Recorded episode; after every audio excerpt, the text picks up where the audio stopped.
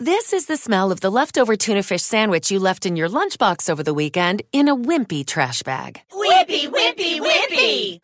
Blech! And this is the smell of that same sandwich in a hefty, ultra strong trash bag. Hefty, hefty, hefty! Ah, smell the difference? Hefty Ultra Strong has Arm & Hammer with continuous odor control, so no matter what's inside your trash, hmm, you can stay one step ahead of stinky. And for bigger jobs, try the superior strength of Hefty Large Black Bags.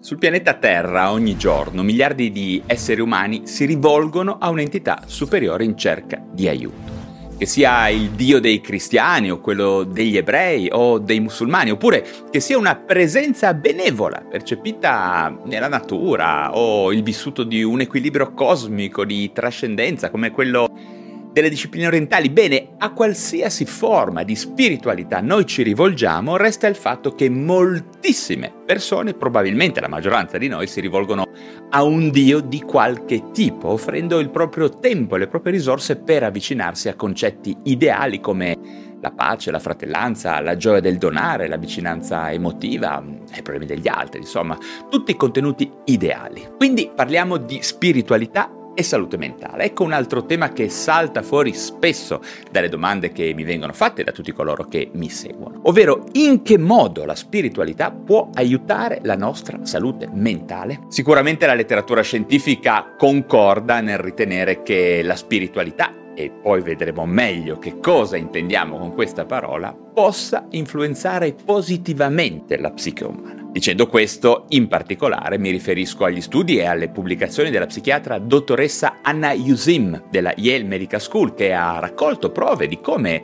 il sentimento religioso possa influenzare il nostro cervello tanto da modificarne la struttura chimica addirittura. E non stiamo parlando ovviamente di un'attitudine religiosa specifica, qualunque sia il credo, la fede o l'orientamento, la spiritualità è qualcosa che può essere considerata come un vero e proprio processo biologico di tipo neurologico quasi. Pensate che addirittura abbiamo un'area di studio specifico che è stata definita neuroteologia. Vi voglio anche ricordare un bellissimo libro di Boris Cyrulnik, un neuropsichiatra etologo e psicanalista che si intitola appunto il suo libro Psicoterapia di Dio, un titolo molto roboante. Poi vi metto da qualche parte un link eh, per andarlo a cercare. Bene, Cyrulnik annovera la fede in un'entità superiore tra gli elementi più efficaci per costruire la nostra personale resilienza nei confronti degli insulti e delle difficoltà della vita. Ma quali sono i meccanismi per cui coltivare la nostra spiritualità può farci bene sul piano mentale? Bene, secondo una ricerca pubblicata su Social Neuroscience del 2018, anche qui poi ve lo indico da qualche parte, vediamo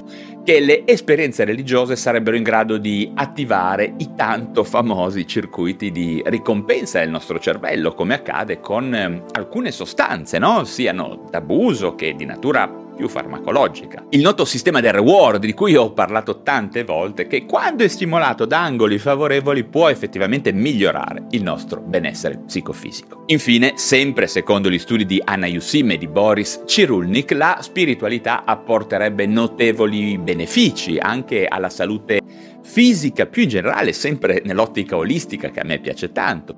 E in più è stato anche osservato come il sentimento religioso agevoli la guarigione da patologie sia fisiche che mentali. Ma per essere molto sintetici, sia che si tratti di una pratica spirituale come il buddismo, di una religione come quella cattolica, di una credenza spirituale in generale, di un rituale o di un comportamento etico ideale, ormai è dimostrato che un'autentica personale attitudine spirituale è in grado di promuovere il benessere in maniera appunto olistica. Diciamo che i dati presenti in letteratura ci dicono che condurre una vita permeata di ideali e spiritualità ha senz'altro un forte impatto sulla salute in generale e su quella mentale in particolare, aumentando la nostra resilienza, permettendoci quindi di tollerare meglio stress e traumi che sono il vero problema degli esseri umani di questi ultimi decenni. A questo punto c'è una domanda obbligatoria. Che cosa intendiamo per spiritualità? Parliamone un po' meglio. Eh? Forse vale la pena eh, spiegare eh, questo concetto nello specifico. Consapevolezza, comprensione, eh, perdono, compassione, empatia, carità, eh, solidarietà, sono queste tutte parole che appunto rimandano ad aspetti ideali del nostro esistere e dalle volte percepisco dei fraintendimenti su queste parole, su questi concetti e sulla loro origine. Infatti, quello che la maggior parte delle persone fa è collegare automaticamente questi valori alla Chiesa cattolica e alla fede cristiana, ma questo a mio parere è piuttosto sbagliato. Per carità, sicuramente queste doti morali sono fortemente presenti nel Vangelo e nel tessuto della Chiesa romana, ma non sono loro esclusive. Infatti, consapevolezza, perdono, compassione, carità, solidarietà, tutti questi concetti non sono valori che appartengono eh, esclusivamente alla parola del Dio cattolico, ma piuttosto si tratta di qualche cosa che appartiene all'umanità intera e in realtà sono valori proprio connaturati da sempre con gli esseri umani. Il punto importante è di evitare fraintendimenti e cercare di non far coincidere il concetto di spiritualità con quello di fede cattolica, specialmente per noi che viviamo in Italia, dato che sarebbe molto molto restrittivo. Per carità, certamente la maggior parte degli abitanti della Terra si ritiene affine ad una qualche forma eh, di metafisica di dimensione superiore dell'esistenza. Infatti sembra che più del 60% della popolazione mondiale creda in un'entità superiore, chiamiamola Dio oppure Allah o altro. Sul versante opposto però sembra che ci sia, mh, mm, diciamo, scettica una persona su 5, quindi il 20% della popolazione mondiale, mentre una su 10 si dichiara atea convinta. Eh? Ma tutto questo per fortuna non significa che chi rifiuta una dimensione palesemente metafisica non possa avere anche lui una forte attitudine spirituale, no? Io credo che il concetto di spiritualità abbia una mm, indiscussa valenza protettiva sulla nostra salute mentale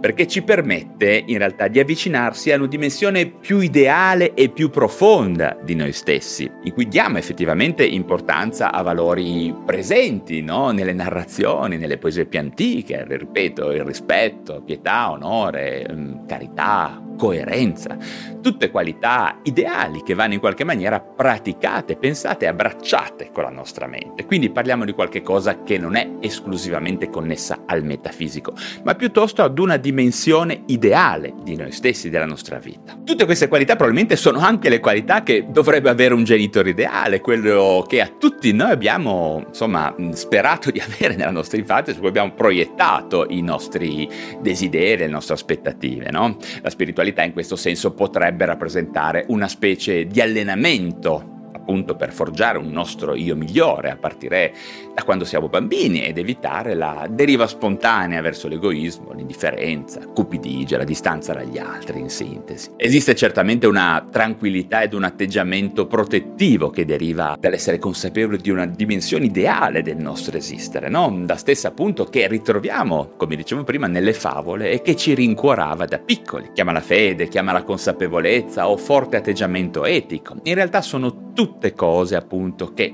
per fortuna sono scritte nel DNA dell'essere umano, ma che richiedono pratica e costanza per essere risvegliate e che ci fanno pure bene. Ogni qualvolta una persona si muove in una prospettiva ideale, empatica e consapevole sul mondo in cui vive, esprime sicuramente una qualche forma di spiritualità. Ed è da sempre noto che questo stato d'animo rinforza il legame sia con noi stessi che con gli altri. Ecco quindi quello che penso io sul tema del rapporto tra spiritualità e salute mentale. E poi è quello che spiega molto bene anche Boris Cyrulnik nel suo libro Psicoterapia di Dio, che vi segnalo giù in descrizione da qualche parte che vi invito a leggere. E voi che cosa pensate a riguardo? Sono davvero curioso di sapere se condividete il mio pensiero oppure se avrete altre prospettive da mostrare. Ma per adesso ho terminato, se vi sono stato utile come sempre datemi un like, se vi interessano questi argomenti di salute mentale e neuroscienze iscrivetevi subito alla piattaforma digitale da dove mi state ascoltando. Un caro saluto a tutti e ci si vede presto per parlare di un nuovo argomento.